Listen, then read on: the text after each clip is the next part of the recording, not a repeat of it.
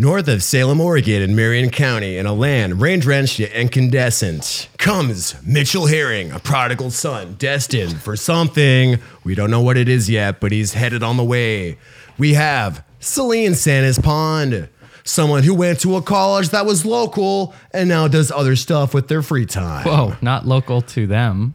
Local to us, maybe. Not even you. I, the only one who's local was me. This is a true story. We're all transplants, but yet it's a sense of homing, a sense of home and belonging that brings us together and our odd virtues. And last but the, most definitely the least, I am a guy named Alex who who ran away from a, a, family in Las Vegas, Nevada for an Instagram witch, and now I hang out in Salem, Oregon, where I play bass guitar, avoid the sun, and cancel plans with everyone. You're listening to the Mitch and March, the March and Mitch podcast, featuring Celine Santa's Pond. Welcome back to episode, episode, episode number five. It is with a pleasure to welcome you all back to the podcast. Uh, I am Alexander Marchewski. I'm here with creator and founder Mitchell Herring and the newest member of the gang. May I mention we are all wearing our all black and our beanies tonight. This is GothBoiClique coming up for real. GothBoiClique. Give it up for Celine Santa's Pond. Ow, ow, there, there we go. That's better. Now I can hear. Perfect. Yes. Ah, what a what a what you a look thing. like an alien. It's been it's been a journey coming up on it now as a, a, a some kind of shadow creature engulfs Mitchell's head like something out of freaking Skyrim. Oh my goodness. yeah, you wake up on the back of the boat and it's uh, you're finally awake. and uh, and then you see my face with this this thing on. And uh, yeah, that's what it do. It do be like that. That's how most voyages start, especially when you hang out with with the gang here. As our imagination and creativity continues to flow, we go to different venues to find inspiration, find ourselves through the passion and power we see in uh, art, film, and music, which leads us to our first category of the week, which is our artist of the week. the artist of the week. He's Mitchell Herring. What will he do next? No. Say it, say it, say it. Whatever the fuck I want. Yeah! Woo! Jumps off the building. Yeah. It's okay. He's CGI. He's fine. We he could did- do that. He didn't he didn't feel any pain from the fall. It's CGI, guys. Calm down. I got enough uh, background in editing. I probably figure that out. Just a green screen and We need uh, to green screen that bitch. Yeah, we could do that. That would actually be fun. that would be fun. I could do that. Most definitely. I got a, fr- a Good couple. quarantine project. I got a couple friends in video that could tell me how to do that real easy. You know, just minimize. You know, as you're falling down the skyscraper. We'd have to take a video of a skyscraper though first, which we don't have here. So that would be like off the Marion Square Tower, or like the, the Capitol building or something, and it'd be like, well, it's not that far. the entertainment value, most definitely, I would really enjoy. If you haven't already been able to tell based off our previous topics like Grind, Johnny Knoxville, Bam Margera, as well as the film Freddy Got Fingered, me and Mitchell love the Jackass crew and uh, 2000s millennium nostalgia, especially, you know, the Jackass crew and Yeah. Birdhouse and the, the epic naughtiness behind skateboarding and all kinds of Yeah. other craziness and misadventures. And let's get the ball rolling. Forgive me here. For our artist of the week, we're going to take a small venture out of the uh, sad rap and emo trap world to um, my favorite freaking punk band and the main staple and what is keeping uh, bands like Run for Cover Records alive.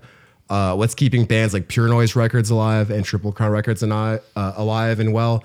Uh, I want to give a shout out this week to my favorite punk band, Youth Fountain from Vancouver. Is this your favorite punk band ever? This is my bar, fa- hands I- down, bar none. Shit, Celine, dang it. Favorite punk band currently of all time? That's, Okay. that's a tough one. We gotta talk oh, that Oh, one fair. out. Oh, That'll be a good discussion. Maybe in the future we should have like the music episode, kind of like how like remember like on sitcom TV they would have like the musical episode, like you know, and just shenanigans will erupt and descend into musical chaos. Anyways, Youth Fountain is the artist of the week. Check them out. That's Youth Youth Fountain, like the fountain of youth, but literally just Youth Fountain. Not to be confused with Sonic Youth. Most definitely. Also, great, great choice, freaking band. Mitchell's got good music taste. Mitchell's got good music taste. Playboy.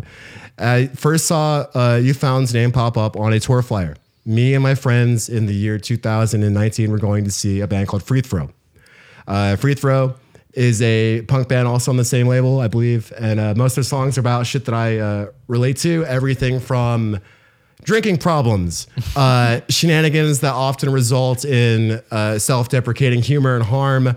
Uh, body image, literally uh, anything. So mostly uplifting stuff. It sounds like. Most definitely, as I am a, a, a descendant of the emo throne, and most definitely, I, I carry that torch as it as it slowly withers and disappears every year. But long story short, Youth Fountain was a big, huge inspiration for me. The reason why I chose them to be the band of this week was uh, simply just because their lyrics were so profound and hard hitting. Uh, it ties in even to the emo rap movement happening now. Uh, They they walked so you know Lil Peep could run. Essentially, yes. These are real luthiers of guitar, instruments, songwriting, and um, all of this started with just hardcore punk. And then uh, Youth Fountain Sound reminds me of like you know uh, some older bands like Millencolin and you know NOFX. But then at the same time, they're hitting that hardcore gas pedal with the blast beats, screams. They have a Punk song. bands with blast beats, really? Literally, they'll take it up to freaking 220 BPM, man. Just double bassing all day. I don't even Break- What? No way. Breakdowns. even- that can't even be classified as punk. Like punk has to be at least like minimum, uh, no maximum 180. If it goes over 180, it can't be punk. What? I like your job. That's that's that's a good statement to go around. We'll have to get some producers in here, hopefully in the future. Uh, I know Marion County is sl- is slowly getting out of the whole uh, haze of like you're not allowed to be out of town or visit a different county. And maybe when the time comes, we'll have some cool musicians on the show, talk about all kinds of topics involving producing, music, all kinds of craziness. You know, alternate opinions.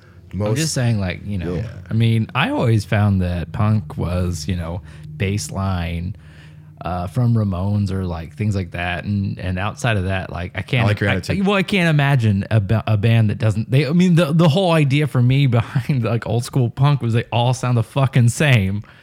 yeah. I mean, and, and, like, like it was not bad. It's just that was the yeah, that's what it sounded like. Three It's like- chords and yeah, hella fast. Yeah, exactly. Lots of attitude yeah. and angst. Yeah, Yeah. yeah, exactly. So um, to to deviate from that, you know, you've got to you know find an alternate uh, genre. You know, punk punk rock or punk classic or punk light for those who are on a diet.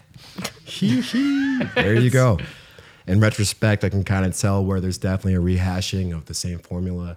What made Youth Fountain hit so hard for me, though, was aside from covering a previous artist we did on Artist of the Week, which was Nothing Nowhere, one of my biggest idols right now. They they actually covered uh, Nevermore by Right. Joe Mulherin, and that's the final track on Ruiner, uh, one of my favorite albums I've listened to uh, since I've moved to Oregon. And uh, their music and their lyrics to me these days, these days, this really uh, hit hard. They hit strong, and no matter if you're a connoisseur of emo or you're a you know a, a teenage anarchist or grew up in any of those uh, mainstays or you know kinds of lifestyles, I think you'll dig their music. The track I'm going to select for this artist of the week is called "Worried," and it's by Youth Fountain on Pure Noise Records. Check it out. Wait, wor- worried by what? "Worried" by Youth Fountain. Your artist of the week on the March and Mitch Show. I always have to like repeat it just to make sure. Okay, worried by Youth Fountain coming coming at you now or something. Coming right up. coming coming right up. Coming to bop you in the face, man. Ah.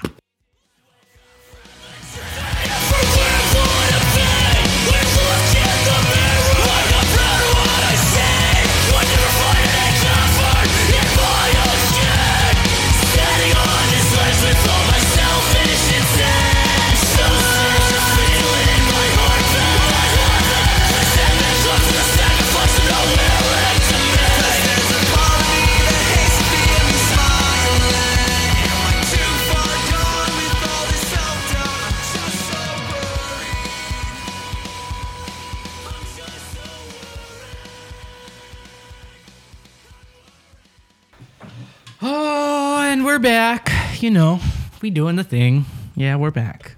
Yeah, we're back. Thank you so much for checking out Worried by Youth Fountain. There are artists of the week coming at you from Pure Noise Records. Youth Fountain is Tyler Zanin and his cohorts, and they are from Vancouver, British Columbia. To wrap up the segment, I want to share a short story.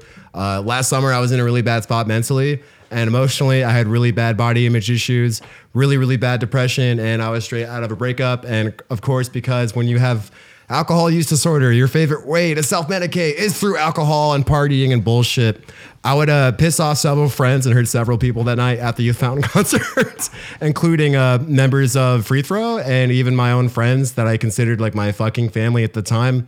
Uh, when I go back and look at that night, I always think about those lyrics and how uh, how frustrated I was at myself for how I behaved, and not only frustrated at myself, but I was frustrated at um, uh, the past me and every iteration of me that's ever been around. Because I looked back, uh, I would listen to lyrics from Youth Fountain's song. Uh, what's called "Deadlocked," and uh, they have this stanza that goes, you know, and I'm just a kid, and I'm now I'm almost a man, learning things about myself that I wish I never had, and I'm so tired of singing these same old songs, and now I just want to move on. But with these concrete shoes I'm wearing, it just feels overbearing. And that shit would stick with me every fucking damn night. That's good line. I would go forward, and later on, I just kind of realized I was just kind of hurting a lot of my friends and losing a lot of uh, friendships, girlfriends, and stuff. And uh, eventually, I kind of learned to self medicate through other means, and I started making some some new friends, some positive friends that really cared about me and wanted to see me succeed. And next thing I know, I was uh, drinking less and self medicating through other ways like exercise and uh, music. You know, instead of like, hey, you know, instead of putting my hands on the beer, I'm gonna put my hands on this guitar. and We'll we'll have some fun tonight. And uh, I noticed the corners of my mouth went the other direction for once, and I, I was happy. I want to give a big shout out to, to Youth Fountain, who is our artist of the week. Yeah, that's a stellar shout out. Wow. And I, I really liked that song too. It was different than I expected from your description of it, but I, I really liked it. I definitely want to check them out more. Most definitely. Thank you guys so much for being here with me. We're going to hand off the baton like a freaking excellent Pokemon team in the World Cup. This is the Elite Four of Pokemon. Let's give the baton pass straight over to Celine Santa's Pond and Mitchell Herring coming at you with today's current events and shenanigans. Wow. Well, What? one of those names is my name. so- what a what a fucking shit show. Jesus Christ. Collect all two. Yeah, no kidding. Are you gonna you're just gonna leave us with that? You're, I could chime in. I know, know, you're stuff. just no, you're just gonna be like, I had this uh, awe, awe inspired awakening moment due to this band. My life is different, and then you're just gonna be like, also, here's this other segment. Fuck these guys. what? and scene. yeah, are you kidding me? Fuck that. This is insane. I can't compete with that. Fuck this. I don't even want to play anymore. I quit. it's not a competition. Look at it this way. We're all kind of like in this triangle, and all of us kind of hold the triangle up in a cool way. Right, like Link and Ganon held the Triforce, Yep. and you know, there's clearly just you know, Link was the victor versus the other two because you know Zelda didn't do shit. You had except for- courage, wisdom, and then power. yeah, yeah, and you just dropped some serious power on that last fucking segment. Wow. Well, like most things in you know life, uh, change happens, and the triangle is a symbol of change in mathematics. So let's change segments and let the ball roll into your court, guys. What's happening in the world today? I live in a freaking cartoon. I don't even remember what I had for breakfast. All right, fine, fine, fine. you win. You win this one. Way to way to reel it back in. Uh, what was the topic? Uh, so I want to talk about space mushrooms. Spit. What? What? Yeah, you know, space mushrooms. Um, so oh, current event. Right, right, right. This Yeah, has so- to do with me. Why did you? No, no. Uh, please enlighten us. So how we're how we're tying this into current events this week? So uh, Oregon right now has a petition, a, a you know a citizens measure to uh, to get the. Uh, all right, you guys are passing that beer back and forth. It is all over the place. Focus. We're listening. I, can cannot. multitask. We talked about this. Remember, like being distracted while other things are going on. Like keep That your was focus. very distracting. I know, but that's the point. This is your All right, you're losing focus, Mitchell. Ah, this is not Can you my focus thing. back in, please? Wow, way to deflect. Well played. I want to learn about these mushrooms. Yeah.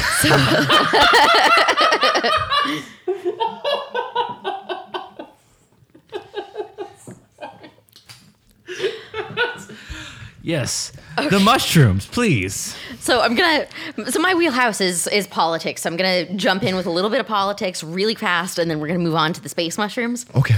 Uh, so right now, Oregon has petitions out for two measures that I think are like really, really fucking cool. Uh, the first is uh, the, the IP44. Both of these things are things that need more uh, petition signatures before they'll actually be on the ballot for us to vote on them. So if you're interested in this type of stuff and you live in Oregon, sign these petitions. But so IP44, uh, it doesn't legalize drugs, but it would decriminalize and provide like extensive treatment using the tax revenue from selling marijuana legal in Oregon. Okay. Cool. Cool. Okay. Where is is that money coming from though? I literally just said. I know, but like from where else? Like where would it, where was the money going from to then? You know, I don't know exactly where the original allocation was was going to be for the specifically the medical marijuana taxes. Um, Oh, that would be great then. If that's what the if that's what it was. that's what I just said. Well, I, no, you said taxes. You didn't say what taxes. Yeah, I said the taxes on legal sales of marijuana. Anyway, so it's on taxes of legal sales of marijuana um, is where we would get the funding for this, but it would be instead of Then uh, fuck yeah. Yeah, so okay. instead of criminalizing people for drug use and possession, we would be providing treatment opportunities and you know not giving people criminal records, etc. Yeah. So really, really stellar as an initiative, especially since it draws on the success of the medical marijuana industry, or not medical, but the recreational marijuana industry. You were saying you're supporting those those hippie lettuce smoking uh, anarchists. Oh, just you wait. yeah. So, the next measure that uh, it's currently just out for petition. So, again, if you're interested in this type of thing and you live in Oregon, please seek out these position, petitions. That first one was IP 44. Now we're going to look at IP 34. Uh, so, this one is one I'm really excited about because it would uh, legalize the usage of uh, psilocybin mushrooms for the treatment of things like anxiety, depression, and a slew of other mental health disorders. And so with this, we do need 35,000 more signatures. So I'm not sure that it's going to be on the ballot this November, but we're getting close. But with this, we would be looking at legalizing psilocybin mushrooms, hallucinogenic, hallucinogenic mushrooms for like supervised treatment programs. I see that Mr. Marchewski has a question. Great, great. Yeah, my question is: so for people like me in the, in the dumbass category, uh, so I've, I've, if, if, I've, never, I've never had a mushroom that wasn't on a pizza or a burger. How does this work? for Wait, me? seriously? Seriously, no, no, never, Really? never, ever, ever. I've had I've had like a dirty version of acid like once. I was deceived into taking it actually, but I've never I've never had mushrooms. And I, all these people in Oregon are like, it's mushroom season, yo, let's do mushrooms. And like our, one of our favorite artists, Lil Peep, even said it was like a quote unquote massage for your brain. Celine, help me out here. Big facts. Yeah, no. So I, I personally very much stand by the use of uh, of hallucinogenic mushrooms as a Yeah. you know, I, I I feel like even people who say that they use them recreationally, I feel personally like almost always that's more medicinal than they're giving it credit for because, yeah, it's a massage for your brain. It's like it targets all of the gunk that's built up in your brain and helps you kind of work it out. Yeah. Okay, okay. I have a fun story for this. I would be down for that. I was gonna say uh, The one of- story and the mushrooms. Please go ahead. A little bit of both. A little bit of both. Yeah, our, one of our first experiences, we hadn't we hadn't even been dating that long, and we uh, we whisked ourselves off to um, some. What the fuck was it? Astoria. Astoria. Astoria. We whisked ourselves off to Astoria for a weekend and did. Uh, cool. We did mushrooms in this this gaudy, weird old school house. funky little Air- This, this Airbnb, house was yeah. out. This house had The B and B. yeah, this Airbnb, but this house had had motif, and it was to uh, fuck the both of us. Uh, This house was mean. yeah, it had it had Oh, it, yeah. dish, dish. This uh, the, this place this, this the fucking place was not uh, user friendly. We both had vibes on it. Like, first thing was the it, it had one of those fake fireplaces, one of the gas fireplaces, but the Okay. pilot light went out as soon as we tried to As turn it on. As soon as we tried to use it, it was just like nah. Oh, freezing. was not user friendly. And so, literally, in preparations for doing shrooms, we literally went and got a space heater because we were just like, "This is The house was freezing. yeah, freezing to death on shrooms." It was winter. Not, It was winter, or like just Oregon is cold nine months out it of was the year. it was Yeah. effectively winter. Yeah, Yeah, it was the last. It was the last budding month of winter, and we were on on in Astoria, which is essentially like the deep beach, you know, right? It's like super northwest corner. yeah, yeah, exactly. Okay, okay, So dope. it was like The Goonies happened there, right? Yeah, That's exactly. yeah, yeah. it was essentially like thirty four to seven degrees at night, and you know it warms up in the morning, but at night it's cold. And we got there, and it was cold, and the whole house was cold. And there was no heating it up, and it was just one of those situations where it was just like, "Are we gonna do this?" Like the house was dark, the house had this weird vibe, and we were just like, "Are, are we gonna do this?" Wi- And was that the biggest obstacle? Oh, there were so many obstacles. Oh my god. Break it down for Yeah. us. Give me the play by play. so there was this bathroom down so there was just something I, I think it was the lighting i think it had that those types of lights that just like hit you at the wrong part of your temple and your eyeball oh, okay, okay. and throw things off but there was just something ominous about a lot of the house particularly this downstairs bathroom Okay. and at one point we both really had to pee and we were just like sitting around talking Bathroom about never, to be fair, the bathroom never attacked me like it did you. I had oh a- no the bathroom had it out I for was me. my own worst enemy. but I so finally like so we're sitting around attack? trying to to decide on you know one of us needs to go to the bathroom and just like make this happen, and so finally I'm like, all right, Mitchell, I'm going in. So I go into the bathroom. I had like an entire moment in the bathroom, just like with like how I made friends with it, and I come out and I'm like, all right, Mitchell, don't worry. I made friends with the bathroom. It's safe in there. crock of shit. Didn't believe us. didn't believe a word. Didn't believe a second. That But one of my favorite other things that you've ever said is Mitchell then asks me, How do you make friends with everyone? Yeah, this is true. Yeah, yeah. This was a statement. Yeah. How do you how do you befriend everyone and everything? Because uh, I didn't believe I didn't believe it. Wasn't a thing. Uh, turns out not a thing. Uh, the bathroom decided to say "fuck you" later. Stab me right in the back. Yeah, uh, it's weird. It's a weird concept. Um, we should probably reel this in because if you haven't done, It gets Yeah. yeah, it gets weird to listen to people's long trip stories, but It's still entertaining. for long me, story though. short, I felt like the bathroom tried to kill me. yeah, Zoinks. yeah, And I stood like just like stock frozen in fear for like a good five minutes, maybe. I don't know how time works, but like a maybe What? good, a way good to five minutes. Sell. And- Way to sell the ballad though. Like I was stock frozen in fear out of uh, from a bathroom. Like way to sell it to people who want to sign this position. Hold on. Let me let me help. Let me help turn this around. yeah, can you fix this, please? Yeah, I can fix this. So this, this this is one of many ways that uh, that mushrooms can take effect. Is that if you end up in a situation that you're in, a there's there's two there's two different types of things. You know, there's um, uh, what do you call uh, what what's what your environment? What's it called? Your environment. Yeah, Um, word. Outwards factors, Your environment, and then your internal your internal external self. and internal environment. Yeah, external internal environment. Uh, so, uh, first of all, the place you are is it comfortable, and then also, are you in a good mental spa- space? These are the two things that really like factor into like what your trip's gonna be. And so, number one, we were in a, Ah, we were in a new we were in a new weird space. That's good info for me. Okay. new weird space, uh, and also in a potentially new, uh, not not hundred percent mental like right? Because we just knew each other. Like we just barely knew each other really. But we were like yeah fuck it roll the Yeah, like we had a really good feeling about this. yeah we, we we decided to to spearhead this uh like the optimism. yeah yeah we just figured it would be and uh, a, a good idea. And normally that's not something i would do. I would normally like totally just bar this and be like no fuck no way. We've known each other two months. I'm not there's no way i'm doing a psychedelic drug with you in some random space uh, but we totally did and uh, for me this was super pivotal because I had been in um, previously like a long term, you know, thing that was not healthy and just kind of like just isolated. And eventually, like through this thing, we were sitting at a table talking, and I came to this revelation because I, I'm all in my head, and and through being in my head, like halfway through this, you're having a great time.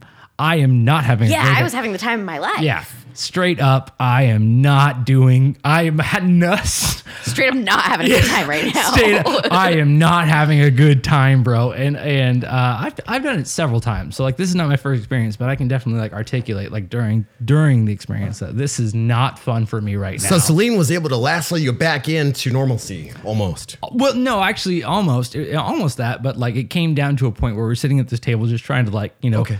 gauge where everything is going. And and I came to the awareness of self, where I was just like, I have, I have huge problems asking for help. Apparently, Oh, shit. yeah, yeah. And and and I came to this revelation. I was like, you know what? I just I need someone's help and right now I need your help and that was like what I took away from everything. That was pivotal. Yeah, that's yeah. a Great takeaway. That's such a great takeaway. I needed that, Mitchell. Thank you, buddy. Well, and similarly, when when the bathroom tried to kill me later in the night, because I had been having a great time up Oh, until this up. moment that I yeah, went to they got get a free fucking pass for like an hour and a half while I sat there and battled No, I literally was just dragons and demons. I was just staring at like a patch of grass with like some weeds growing in it and being like, "Oh my god, nature's so beautiful." But Meanwhile, I can't decide what shoe to put on because I'm panicking. I'm just like, my right shoe oh wants to kill me. This is but yeah, so we had this really meaningful moment where Mitchell just had this this realization of I need help right now and I'm going to go ahead and ask for it and I felt so honored to be a person who felt safe asking for help. And then later that night when the bathroom tried to kill me, my knee jerk was to start panicking and just completely freak out and I just kept saying to myself, "No. You know what? Somehow Mitchell's to know it was so weird. that I need a handy." it definitely happened. And sure enough, after a couple minutes of, of waiting and just willing myself not to panic and just accepting that I was going to stand in that particular position without moving an inch until Mitchell happened to realize that I needed help. After just a couple minutes, I heard upstairs creak and Mitchell came downstairs and it was just for me, like that was kind of my healing moment in that whole process was Oh yeah, it's straight up. the trust that if I need Freaking help, cool. Mitchell's going to be there. Yeah, dude, it was weird. We were I was sitting upstairs alone, chilling, just to wrap the story up, uh, and uh, and two minutes go by, and I'm chilling, and then three minutes go by, and I'm chilling, and I'm starting to wonder, and then like four minutes go by, and I'm chilling, and I'm starting to worry, and then five minutes go by. I, I swear it was, it was like clockwork. It was like each minute, and then by five minutes, I was like, something's wrong. Eh, because because everything was dead silent in the house. There was nothing going on. There's no there's no anything in this. There's no anything. This house is just like old school, and so there's like there's no heat noise. There's no electrical noise.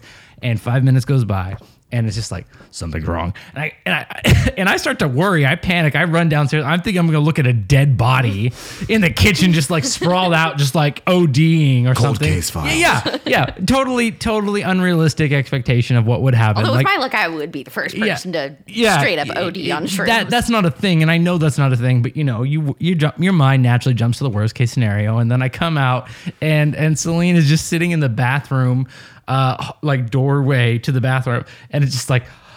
Like just panic stricken and just like, oh my god, I'm so glad you're here. And you, we hugged and things were okay. and it was okay. Yeah. Yeah. And we both from there moved forward and we had we shared a beer after that. It was the best beer Best beer.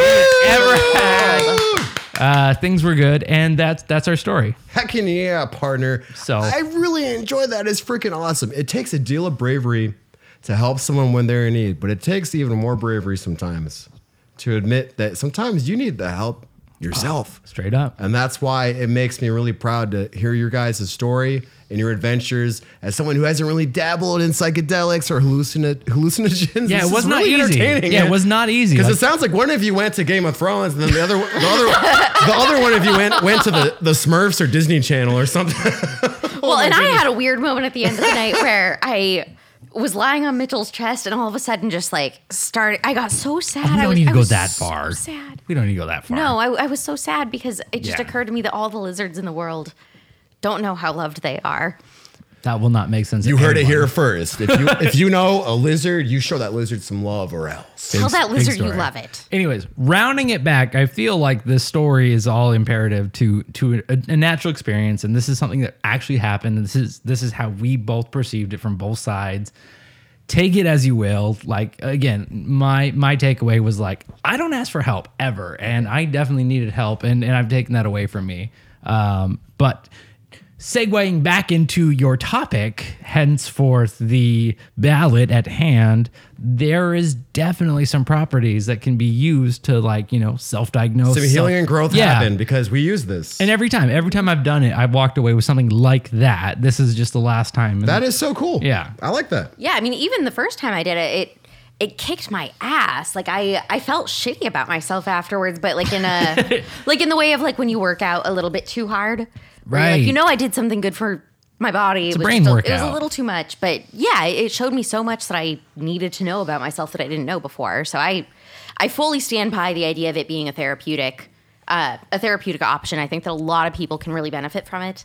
Yeah. And I think it's really exciting that we have the the opportunity to potentially vote on that. If not this year, then Right. hopefully in the next couple years. Well, true story. I've been doing psychedelics since I was 16, and every time Woo, it's yeehaw. yeah, really weird. I don't know how I came into to to this as as me, but like apparently it's just pretty available around here growing up. And um, the first time I did it was like 16, and then I think like six months after that I did it again, uh, psychedelics and LSD. Point And- me in this direction. yeah.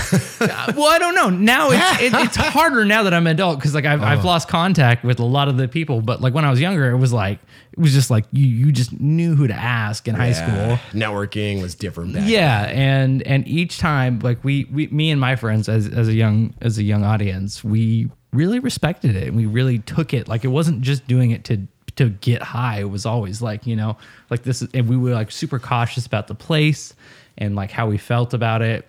And there was only like one time where I almost like freaked out and I had uh, good enough friends at the time. They were just like, let let's let's go. Actually, you know, I went to go walk away on my own, and and I was like, you know what, can't do this. Too much stress. Bye, I'm out. And then I had two friends. Uh, one, no, one friend, my closest friend at the time. man. Yeah, my closest friend at the time actually was like, you know what, you can't, you cannot be alone. Like I'm not gonna let you. And so he comes with me, and about two minutes later, we get a phone call from our third buddy, and he's like, hey, can I come with you? And so we just went on this gnarly walk from Jory Hill Park all the way back to my buddy's uh, parents' house, and uh, that was the probably one of the gnarliest uh, mushroom experience I've ever had. but yeah, Woo-hoo, but, all al- right, but always okay. walked away with you know some form of. Um, uh, different behavior that needed to be implemented from my current behavior because you always end up facing yourself, which is always I freaking like that so much. yeah. Anyways, so That yeah, is support good. this ballot. Go Yeah. online if you can and vote so for you it.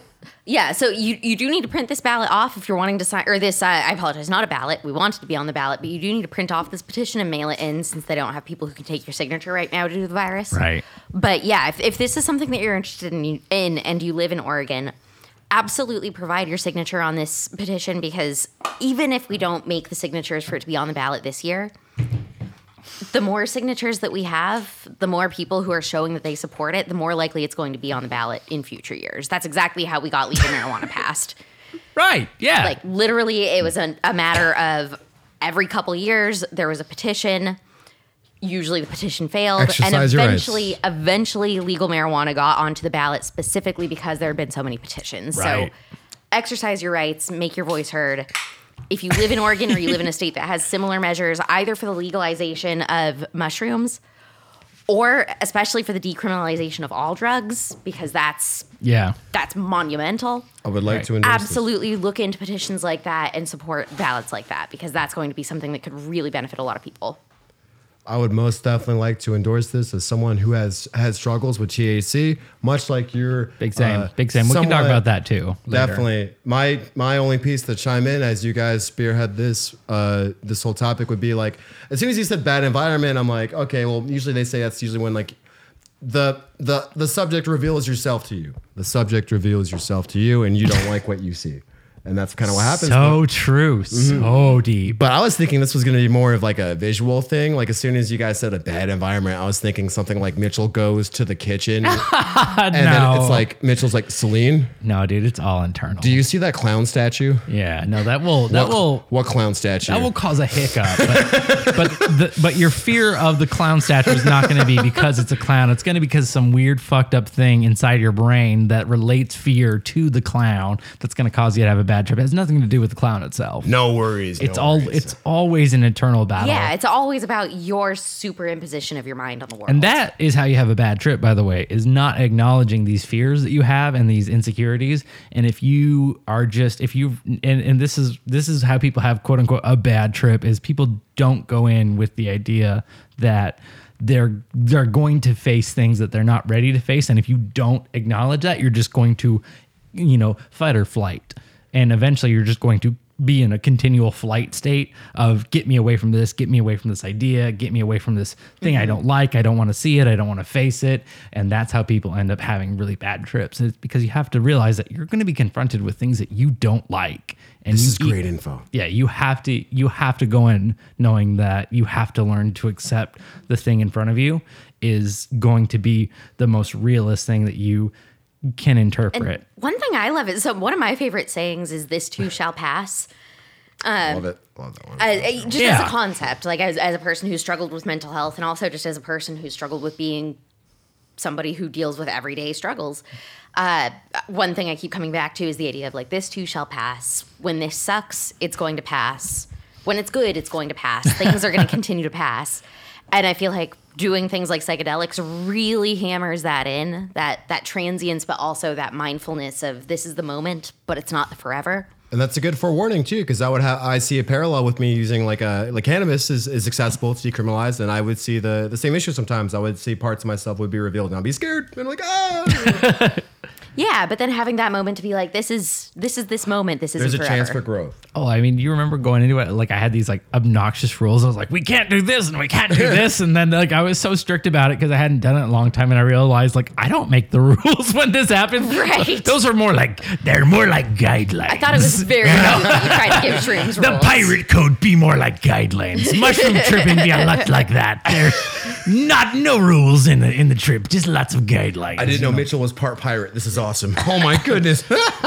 Oh, oh man, yeah. goodness. I, I felt so bad. I mean, honest, and that was a part of the humility that came with after the trip. Was I was just like, God, it's fucking stupid to make rules. Like, and how long did the trip last for your for your so casual- many more hours than I needed it to. It was like I There think got to a point where yeah, we were just kind of like, I'm I'm ready to call it. So more than four or five. You would I think it well it was it started affecting us within half an hour, which was unheard of in my experience. Yeah, it usually takes an uncommonly hour. fast. An, an hour and a half is usually the normal like ramp up. ninety minutes. Like, normally Yeah, you yeah, spend- ni- Okay. ninety minutes to to get to just like more like like normally you spend a lot of time being like, I think those were bunk. yeah, yeah. Like I think we this were just isn't sorting working. store bought oh, Like, mushrooms. Yeah. just like edibles. And then all of a Okay. sudden it hits you and you're like, oh. Yeah, two oh. hours you're feeling it. Two and a half hours you're like, okay, it's really working. Three hours you're like beginning to really feel it, and then three Whereas and a half, this, yeah, like, three and a half hours I you're was peaking. eating my last little mushroom when Mitchell was like, I think I'm starting to feel it. And I was like, nah, that's impossible. yeah, And then by the time I finished chewing my I last was so- mushroom, I was like, yeah, Yeah. I, I, I feel like I said I was like, we made a mistake. Like, like this is, Oh we yeah like like 30 minutes in i'm like these are way too strong. And i was right. Yeah the entire again i don't know how you got away with having such a good time. Well the first hour and a half i sat there and literally wrestled with my own mortality and was just having the worst time ever. And i'm just like, no i'm fine. I, I've, I've i've done this before. I know what i'm doing. But i was just just having such a bad time it was terrible And what, it se- what seems like what would be amusing on the outside, it seems entertaining and goofy, but on the inside, there's there's some personal struggle happening. there's happening. a lot of turmoil. Oh, yeah. But there's an opportunity for growth because because yeah okay, very, only in Like I love to talk about how I wept for the lizards, but Yeah. Yeah, only until I came to the conclusion that I needed help and I did not ask for help did did things start to calm down and did things fucking finally This chill just out. makes me want to try it even more, honestly, because I, I would abstain from using THC products because I would see shit about myself. Yeah, but you know like. I don't smoke either. I don't like THC products either. it's different. Yeah, it totally It- oh, okay, great, great, great. Yeah, That I, would- I even totally, more now. Yeah, even more now. I, totally avoid THC just because it causes like random paranoia and it like it like enhance it one enhances yeah random paranoia. thoughts inside myself that I don't need that are not beneficial and and I never get anything out of it. I just get really stoned and I feel really uncomfortable and then all of a sudden you know it's like I fall asleep and I wake up and I'm like well that wasn't any fun that was stupid. Exactly. I would. I was a chronic toker back in college. I was a super chronic toker, and then eventually the, the novel the novelty wears off. The novelty wears off. Yeah, in high school I smoked a ton of weed, but I don't anymore. It just isn't my it isn't my jam. It's not for me. And for the power of exercising your rights, as Celine mentioned, and by uh, using your ability to, to vote for things in your local vicinities re- regarding laws and capacities for different regulations and availability of uh, substance that can help you. Please check out. Uh, will you please name uh, both both of those uh, sections one more time? for Yes. So Please- the please and thank you. decriminalizing all drugs, so removing criminal penalties for drugs, that's going to be IP 44. That's IP forty four. And for uh, legalizing the utilization of psilocybin mushrooms for therapeutic reasons, that's going to be IP 34. That's going to be IP thirty four. Please check out both of those measures and And. I, I do want to apologize to all of the people who, who heard me say space mushrooms and got excited about alien mushrooms. Uh, I think we've we spent a lot of time on this topic, so I don't want to talk anyone's ear off more about space mushrooms. But I promise that's a topic. Tune in next week for Space to. Mushrooms Volume 2 DVD box set. Available now. Bonus features available. Just leave them wanting more. We'll be checking in for Space Mushrooms later. But for now, we're coming to one of my favorite segments of the show. Last week we Can I, talked can, about. I, can I stop you? Yeah. Can we maybe take a quick beer break? oh, oh, Yeah. Yeah. We're going to take a break before we come back for Marchewski's Broski. I should probably pee in a bathroom. We'll be right back. Dun. And we're back. Right back at it again. It's the March and Mitch Show featuring Celine Santa's Pond.com. Anyways, we're right back at it again here from a sleepy, rainy, and beautiful suburb in Keizer, Oregon, just north of Salem. Uh, me and a friend were having a BeamBap house earlier today, despite all the craziness in the world. Be sure to support your local businesses where applicable in a safe and kind manner. And make sure to practice all your uh, mandated ordinances regarding your personal safety. Next is one of my favorite segments of the show that revolves around the Greek root word nostos. Let's get it going with the nostalgia trip. Boom, boom, boom, boom, ba-na. Nostalgia. Is is that that's it? That, that's what, okay. Uh, We got a film this week, one of the most ill-marketed films of all time, showing what would be a f- movie about a bunch of dudes beating each other up for fun, looking cool and hella tough. also the the name of this uh, week's episode, uh, aka Project Mayhem, and the first rule of Project Mayhem is what? Don't ask any questions. First rule of Project Mayhem is you do not ask questions, sir. And this is true in regards to our this week's feature, which is the 1999 film. Fight Club. Also, uh, Let's talk about Fight Club. yeah, and uh, also a phenomenal book if you haven't read it by Chuck, yeah. Chuck, uh, Palahniuk. Palahniuk. Yeah, the book is, uh, if not better than the movie, but the movie does it does a, a ton of justice. The movie stands in its own right. It, it does justice to the book, and it also, I think, stands in its own right as a, a movie. yeah, it really. It's not like Harry Potter, where it's only good if you've read the books. Yeah. It's- Uh, yeah, I definitely had uh, seen the movie long before I ever read the book. And then I eventually was turned on to the book by my friend because I, I didn't even know. This is like middle school. And ever since then, the the whole concept of Fight Club has been just pivotal to my overall thinking because it's it really just does speak to what is super wrong with so much in today's society. Like the whole the whole concept where he brings up the the cat the IKEA catalog and talks about mm-hmm. why you know. Uh, the, and then it cuts the scene with he's he's talking to Tyler Durden and he's just like you know the things you own end up owning you and that always resonated super hard with me because I've never been materialistic and and it, maybe younger like there was some want for things that I didn't have, you know, like like game stations or maybe a bigger house or just you know just just simple things that I never had. And watching this movie just really led me to the idea of like, wow, like these things are so like these material things have zero impact on how I actually feel or how I actually interact with the world. And so the whole concept of the movie is just to, you know, basically just blow up all things that have to do with this way of thinking, which is super uh, predominant even today. And the more that Instagram and TikTok and all these things, uh, the the more traction they go, the more I think it, it it becomes even more applicable because people are so about stature and status. I endorse this. Yeah, well, Holy. man, even pardon me, even thinking about social media, like I I spend so much time flicking through Wish ads on Facebook because Wish is just always trying to sell me something cheap and interesting, and Yeah, often just like one of my favorite games is just what the fuck is Wish trying to sell me, and just looking at the picture and being like, what is this? yeah, But yeah, it's purchasing things is a part of our, our psyche and our persona. Instant Like the- gratification. The, line in, the line that hit me in Fight Club was uh, he's talking about like like what dish set really represents me as a human. And I've caught myself thinking not that explicitly, but that basic thought so many times. And it's it, it's how how we culture ourselves these days, yeah. which makes Fight Club a very cogent argument against the way that we're we're brought up and cultured. Great, great point. Great point. Yeah. My headspace is very similar in the regard that you know, you know, what you own does it define you exactly, your standards of living, um, your own personal value, your self value. Good example for me is like.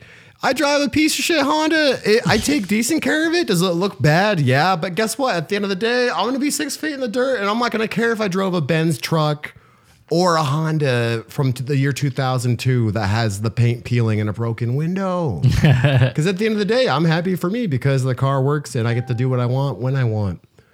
But whereas, you know, you're- we're talking about Mitchell's point of you're looking at the lens of this IKEA catalog and Fight Club, whereas, you know, Celine is looking at it the lens of Wish. Wish is the new IKEA catalog. Yeah, exactly. Uh, in today's mirror of your focus around marketing, uh, owning, appeal.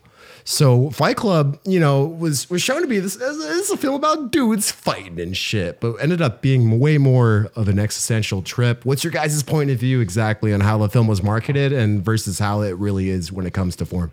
Well, Mitchell, you said this is one of your all-time favorite movies, if not your absolute favorite. So Abs- what's yeah. What what sets it in stone is that for you? Are you well? The I think one of the most uh, iconic scenes is the first scene where he's interacting with Tyler Durden, and a lot of people I think overlook this scene because it's not super pivotal to the movie, but it is super pivotal to Is this the airplane scene? no, this is the one right after that. So he meets him on the airplane, and then he, you know, they're talking about single serving friends, and he's like, "Oh, we have the same briefcase," and and Tyler Tyler Durden just kind of shrugs him off, and he's just like, "How's that working for you?" You know, being clever, and and then they disappear. But the scene uh, directly after that, his apartment blows up. And he has his the only thing he has is uh, Tyler Durden's uh, business card, and so he calls him. Tyler Tyler calls him back and says, "Yeah, you know, I never answer my phone. I star sixty nine you." and they go out for a beer and they have this really deep, you know, kind of weird uh, conversation about materialism. And he's like, you know, the Martha Stewart. He's like, fuck Martha Stewart, you know. And and it goes on to the to the to their first fight scene, and they're um they're outside the bar, and they're they're talking to each other, and he's like, "Oh man, you know, like, oh, I, I guess I, I guess I should find a hotel room." And he's like, "What?" He's, "Fuck that." And he's like, "What do you, what do you mean?" And he's like, "Fuck that. Just ask." And he's like, "J- "Just ask what?" He's like, "There's a reason you called me," and he, he's like, "What do you mean?" He's like, "You called me because you needed a place to stay," and he's like. "W- Would would that be a problem? He's like, would it be a problem just to ask? And he's like, and and that scene has always stuck with me because I think that we are so programmed, and you you've brought up a couple the reason behind this. Um, you know, there's askers and then there's Guessers. guessers and askers, and I think people are so predis- uh, predispositioned predispositioned to um, elude to their actual motive versus just being direct, and so I like where this is going. yeah. And so his his whole point is that is it a problem for you to ask? And he's just like, is that a problem? And that he again he responds, is it a problem to ask? And I think people don't understand the the directness and why it's important to just allow people to know what your motive is and quit being so fucking coy. Right. Yeah, yeah. Some people like to beat around the bush, some people don't. Right. Is well, that's because it's socially that's what's acceptable, right? It would be weird for somebody to be like, "Hey, can I stay with you? My apartment's blown up." Versus the whole idea of being like, "Hey, my apartment my apartment blew up. Can I stay with you?" Right? They almost sound identical, right? The the phrasing between the two is almost identical, but the difference between the two is the phrasing and the intention. The intention is A, B, you're trying to coax someone into you know, uh, asking them to say, "Hey, do you want to play? Do you want to stay with me because you're having this hardship?" Versus the uh, original intention, which is, "Hey, I need a place to stay. Can I stay with you?" Which is And this type of, of thinking starts young. I was actually just thinking of uh, this this really fucking adorable little kid that I hung out with a little while back, who he he's like five years old, and just so like wily and clever. But I was having peanut butter toast for breakfast, and he comes up to me and he's eyeing my peanut butter toast, and he's like, "Peanut butter toast is really good, right?" I was like, "Yeah, it's pretty good." He's like, "Yeah." It's too bad you won't share. yeah, exactly.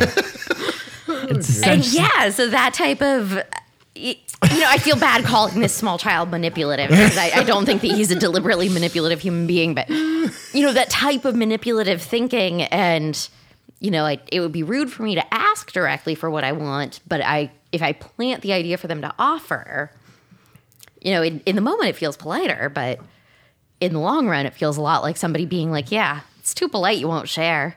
exactly. I did not see this nostalgia dissertation going in this direction. This is actually very, very humbling and interesting.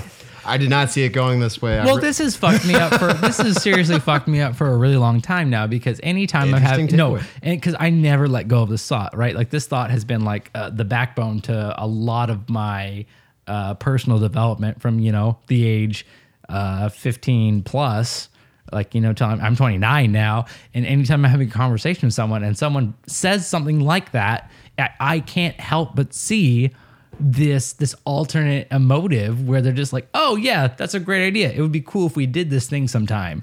Whereas well, when was the last time this happened? Any examples recently? Anything? no, no, I mean, it, there's too many to there's too many to pin down to one. I can just tell you that overall, like people will say like, hey, it'd be cool to do this thing sometime, or hey, you know, sometime let me know if we did this. Versus, you know what I mean? Versus just saying, hey, this can we do this sometime? Right? Because there's this weird, uh, awkward social thing that we've built into society where it's it's people feel uncomfortable asking for what they really want, and I think that's that's part of uh, unpopular opinion Okay. unpopular opinion i think that's that's intentionally designed because we're not comfortable asking for what we want and and the social structure that exists is is all about you know making the people around us feel comfortable and i think that's that's a huge unpopular opinion What Mitchell- Unpopular. What Mitchell alluded to earlier, it, as something I mentioned, is the uh, concept of guessers versus askers. yeah So there's a, a kind of psychological theory that there's, you know, it's spectromatic. It's not that everybody is, you know, one or the other. Okay. But the idea is that there are people who, when they need something, they'll ask for it and they're comfortable accepting no as a response. And they, and then there are other people who are guessers. And so those people uh, like operate under like a very finely calibrated understanding of what they see other people being comfortable with. And so they won't ask for something unless they're pretty sure the answer is going to be yes, because they don't want to put somebody in the position of having to say no and feel rude. I get what you mean. So I respect your sentiments. My main takeaway out of what both of you are communicating is people just don't want to don't want to show shame or they don't they don't want to communicate weakness. That's- exactly That's, kind of what I'm getting. a hundred fucking percent Yeah, you like I never it want to feel bad that I have to say no to somebody, and I've been in the position sometimes where somebody asks me for Yeah. something, and I'm like, "Why would you ask that of me?" Because now I feel rude that I have to say no. I mean, exactly. Uh, When was the last time, if uh, if we're gonna tie this together, that somebody said, "Hey, Alex," blah blah blah, and that you just said, you know, no? When was the last time you just told me? Oh, yeah. no explanation, hard, no. just hard no. I don't want to do that. Oh no, totally. A good example, and this is me being being frank and honest. Uh, You know, if you know me per, per personal character, I'm I'm really really good dude, and I'm Super always fucking stand up. nice, yeah. As is, is uh, aggressively aggressively saying- friendly. I've I can't several- imagine you telling anybody no, which is why I think this is an important question. Yes, so I'm, I, I will answer this with, with complete, complete honesty. It's like I was uh, I was doing like a DoorDash order because I'm, I'm between jobs. I just do DoorDash and Instacart, and it pays my bills. Hashtag own boss. Literally my own boss, and it's it's entertaining and it's fun. There's a bit of chaos, but we'll get to that later. Um, I just just a dude, a dude. I don't know. I don't know what their backstory is, but hey, He uh, was a dude. They were an app. He can't wonder why they're doing such. Anyways, he he he. And, and and you know amidst the chaos of uh you know the, the global pandemic i'm i'm just a guy trying to make a money so i can go home and pay for the housing thing. Uh, so that you have a home to go home so to. that i have this a is ho- how a lot of strippers sound when they tell their story. so that i have a, a, a roof over my head and food food food in my belly. But long story short someone who was uh probably probably way worse off than me was just like uh, hey you're doing that doordash thing. That's cool. I'm like yeah man. And i'm obviously in a hurry. He's like hey bro you think you could help me with a few dollars and um you know a big lesson for me is learning uh how to say no and how to have boundaries so i just say uh i just i honestly just said hey uh hey man i have uh, shit to do i don't i don't have time right now i'm very sorry and i, I drove off and i did Hard i did no. for you, Yeah, yeah. hard no. I'm sorry. Can't you do know it. what i mean and like i wasn't a dick about it and i was i was just i stood i just said "No, i don't want to do this right now so i just did that and that was my thing and i uh, i uh, yes But that, it that was my but it it honest- feels so good to own your life in that But way. also at the same time, it I bet it felt fucking super awkward and super uncomfortable. It was to tell this yeah. person no, right? most mo- yes yes Because socially and societally, we don't normally anticipate someone saying no because we are brought up with polite, you know expectations and manners, and you know you are Like always culturally, good- I think we're a good point. guessers. yeah, exactly. The idea behind this is is that,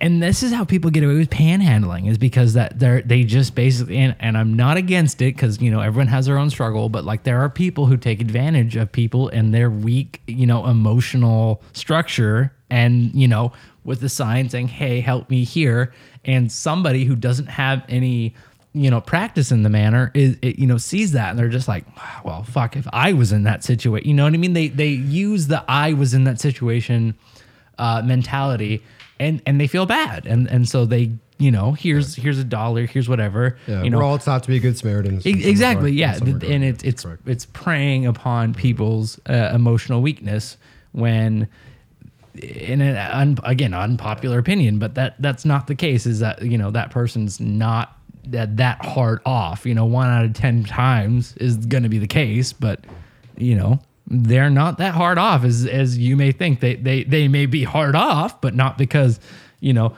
life has dealt them just the unbelievable hand of I can't do anything without fucking accepting handouts This is, and these are true statements because I remember going to visit Hollywood for the first time, and my buddy Michael, who's my best friend, like he gave us a warning, like, "Hey, we're gonna go to Hollywood Boulevard by the Chinese Theater.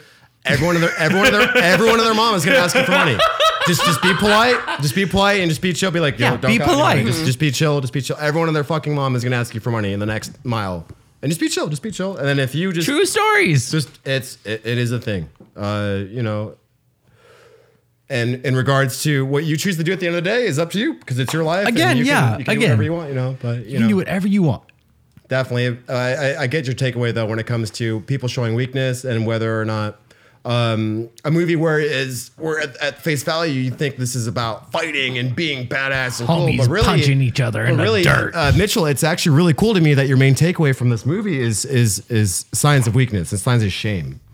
In a, in a movie where you would that was marketed to look like some dudes are gonna meet up like with Brad Pitt and have fucking abs. We're gonna fight and look cool and shit. Someone might even lose a tooth or two. Oh, dude, yeah, the whole the whole movie's fucking weird. Bro, take your dick out right now. Sorry. It, it's it's such. a- I mean, and, and on top of that, it's just filmed oh like it was it was filmed ten years later. Like the the lighting and everything about the movie was so well done. And Edward Norton is a great. While he may not have the best movies out, but he he is a guy who knows how to read a script and tell it's going to be.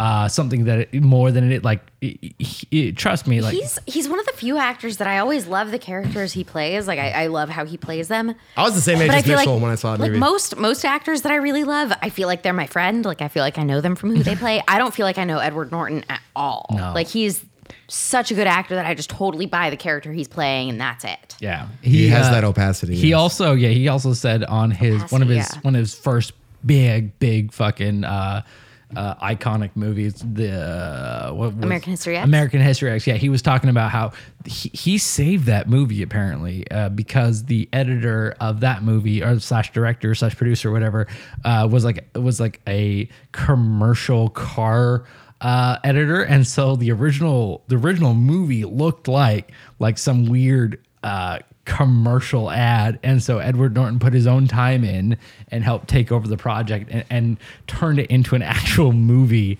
without without being asked. You know, he just he saw the rough that. cut of the movie and was just like, "This is no, we're not doing this." And he got involved, and he's like, "This is let me help you. Let's edit this movie. Let's make it something special because that's how the script was written."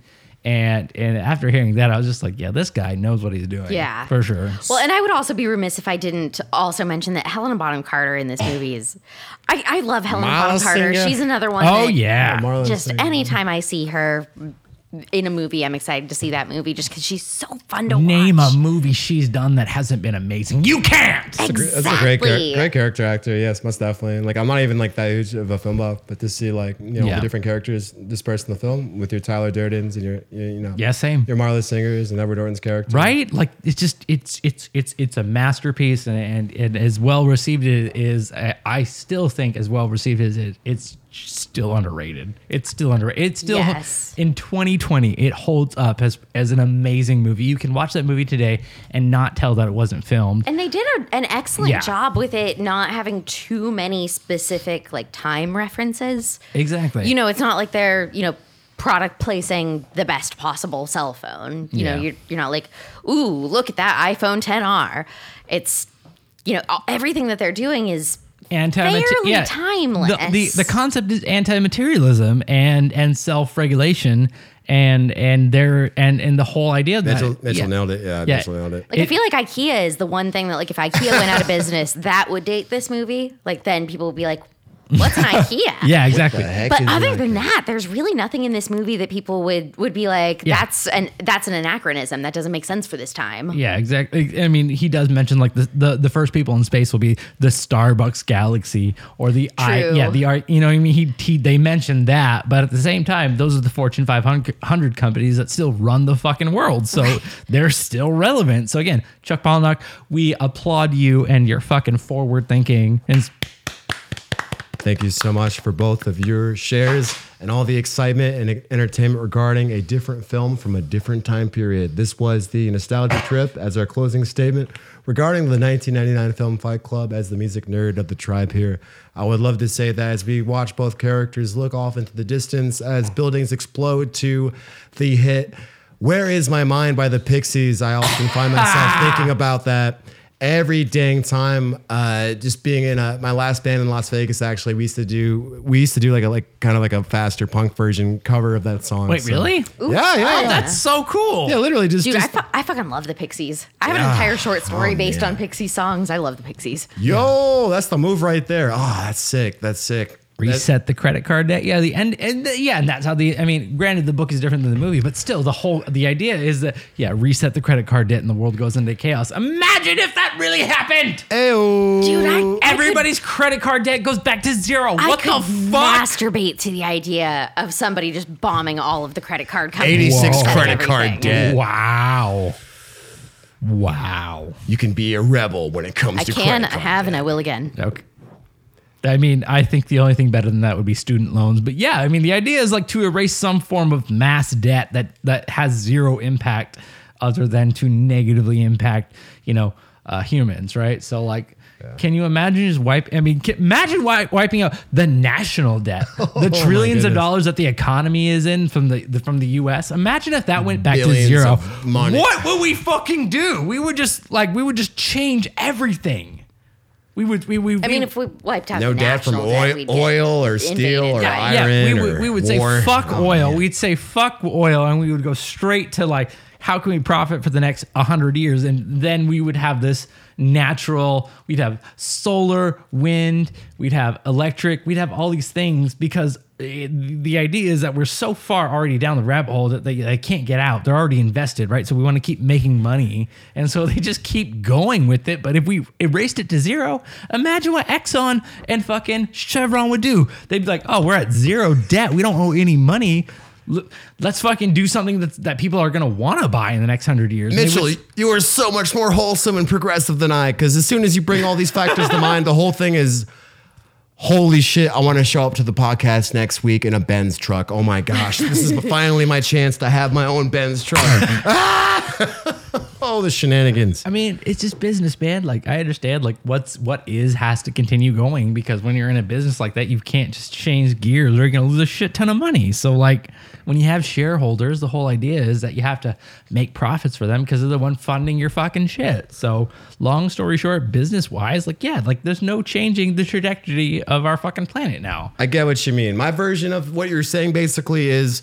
You got to crack a few eggs to make an omelet. But Basically, in this, yeah, But, but in this case, you don't only have to crack a few eggs. You have to go into the chicken hen and then punch the chicken and then flip flip all the wood over and then Good. incinerate I it. fucking hate chickens. True story, they do. Um, but yeah, yeah, exactly. And that was our nostalgia trip of the week. Do, do, do, do. Nostalgia trip. Boop boop boo. That was our thought piece on the 1999 film Fight Club, starring Edward Norton, Helena Bonham Carter, And Brad Pitt. and Brad Pitt. All right. Cool. Good talk. As we come to the final moments of our podcast, this has been Mitchell Herring, Alexander Marchewski, and Celine Santa's Pond. Special shout out to our beer angel, Riri. I believe we have what segment could be awaiting us towards the end of our venture here. Does that I have something to do with beer? Could it be something that has to do with a brews? Chus- Marchewski. Wait. Something rhymes with that. It's called Marchewski's Brewski. Get on with it. It's time for Marchewski's Brewskis. Pop one open. Pop it open uh, this week in Marchewski's Brewski. Tell make us it all about pop, it. make it pop, make it pop. To speak more about a band we just talked about, the Pixies, one of uh, my favorite musical moments in life actually has been performing with uh, my local band, the House Arrest Pets. We actually played a basement show. House, House Pet Arrest. Every time we I say the band name, I say a different band name because I have this dumb sense of humor that's only funny to me. and we're gonna talk a moment about. I just want people to be able to find your band. Oh, totally. And they can find the band. And when they do, they'll they'll see that we are in fact real people that that know what an instrument is. Yeah. I'm a musician. I've seen a guitar before. Yeah. But we're here to talk about Marchewski's Brewskis. And this week it's from Rogue Brewery. Straight out, dedicated to the legend. Most of people that are rural, whether you're native or a transplant, you know that Oregon is full of legends about the Sasquatch. True story. And like, you know, we went camping the other week, and you know, I, I might be like a 27 year old man, and I'm just like, dude, I better not see no fucking Sasquatch out here. I can't fucking do this shit. No, no, no, no, no, no. I better be drunk when I go to sleep. night number two, night night number my two. God. I uh, I was I was not. I was not. so- I was not sober, but I wasn't super drunk enough to just be like, okay, time to go to bed, and then instant go to sleep. And just like hearing all the sounds of the night, you get kind of you get kind of freaked out. You, might start get to wonder. paranoid. You start to wonder what's out there. I don't know what's out there. And I swear to God, if I saw what was on the cover of this can, I would straight up just like literally my heart would jump out my freaking mouth and I would just instantly just be KO'd and I would no longer live. The Marchewski's Brewski of the week is the Rogue Sasquatch. It's a hazy India pale ale.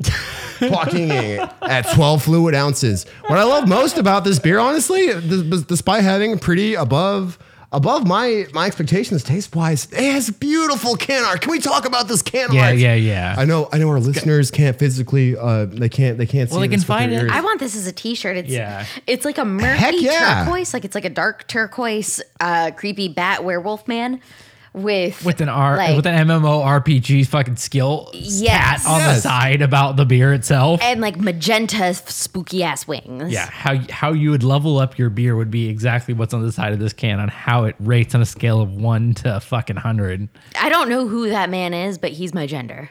Seriously, I flux with the the bat squatch. That is probably my spirit animal. Much like Edward Norton's spirit animal was the penguin. Uh, not in the same not in the same lane. Ours uh, here here at the March and Mitch podcast, our fucking spirit animal is the goddamn bat squatch. Yeah, bat squad. We bat squatch now. Bat squatch is what's up. And you know, for you know, I I, I was never really an IPA guy until I started hanging out with Mitchell and Celine, and then Don't next put thing you this know, on me. This no, is no, no, This is inspiration here. We're talking about we're talking about everything is artwork, no matter how you look at it, one way or another. but but learning to appreciate these IPAs, uh, I've had a you know fair share. You know, we had the Beak Breaker one week, we've had Apocalypse IPA one week. But um, what I like about this one is just uh, like I said, just as beautiful can art, and it, it pleases as a hazy IPA. When you say hazy, you're thinking it's got it's got a bit of a fruit element to it, and it's just it's got um the bitter end, like like Mitchell had mentioned. It's got a freaking like uh just like this like this progress star that you see in like an MMORPG or like Skyrim. Uh, for me, the first thing I could think of was playing like Persona Five two years ago, drinking Yeah. drinking drinking beer in, in a basement, you know, somewhere somewhere in North Salem, and just like you know what I mean. Beer in a basement. Talk about my gender. Persona 5 was just oh god man that's like I think that's the last video game I actually like enjoyed in my freaking life. But anyways, it's got a cool start. It's got malt, tropicalness, citrus, it isn't. bitterness. Yeah, you know it's not bad. It's I- a fun beer, yeah. And it peaks at tropical and citrus, which is something like if it's an IPA, this is what I'm gonna get out of it. It's it's pretty light for an IPA. Where I- it's got to where I that, that enjoy. haziness to refresh ya. Good, I would say good summer beer. you could take this on a trail. You Yeah. could take this You to could the take beach. it in a river. You could bang this shit on the, your forehead and you know pound it like those videos. You could leave it in your car and forget about it, and then be like, "Why the fuck did I do that? go go get, get it get it now. It's good. That's good beer. Why why have you done this?" You you could jam your fucking you know car keys into the bottom of it, base it, and then you know just fucking crack the top of it, and you know shotgun the shit out of it. This beer can do anything for you. It really depends on what mood you're in or how many drugs you're on. Most definitely. Whether it's a drug infused rage based on personal stressors, trauma, or just straight up party fuel, I give the Rogue Bat Squatch freaking 8.5 bat wings out of 10. Oh! I, I'm good with that. Yeah, 8.5 bat wings out of 10. Yeah, I'm good with that. Yeah, I can stand by that. Yeah, for sure. I can't wait till we have a bad beer and we're just like fucking zero out of fucking 10. Yeah, this Uh, one's butt. Zero, t- zero out of 10 slurps or chugs or, you know, uh, anyways, the 8.5 out of 10. It's 10 a, out of 10. Yeah, yeah, 10 out of 10. anyways. I can't equate to that feeling, but if I could, it would probably be drinking Old English at age 12. Old English in a garage with a wheelbarrow full of sand next to you that you vomit all up into because that's what actually happened. True story. Tune in next week for our next episode of Repressed Childhood Memories, Volume 2. So many of those. Anyways, At the Mitch and March show, we would like to applaud all of our listeners, friends, fans, and family members. It's important to us that you show your support. Please check us out on Spotify. Please check us out on iTunes, Spotify. iTunes, iTunes and Spotify. Podbean. Nobody has Podbean. We covered this. I'm sure. I'm sure there's a nice there's a nice couple in Arkansas. They're like, oh, honey, turn turn on the Podbean today. Maybe we can enjoy some Podbean. Long story short, thank you for listening. Comment, sh- uh, share if you can. Uh, most importantly, comment uh, on the current episode that you're listening to. Tell us what you think. If it sucks, let us know. Let us know how we can do better. Also, if you like it, you know, leave leave a couple words about, you know, hey, I, I appreciated your guys' insight. If not, that's fine. You know, dislike, like, it's all the same. Feedback is feedback. It helps us get better. Uh, and if it was well enough for you to enjoy yourself and listen to the whole episode, share, share beyond to your other friends. Let us know that you know we're making a difference and that you appreciate the show and that you know you want other people to appreciate the show that we appreciate the show. So that's all I have for tonight. Have a good one. Thanks. You couldn't have summed it up better. Thank you, Mitchell. This has been the March and Mitch Show featuring Celine Santa's Pond. Good night, folks. Have a good night.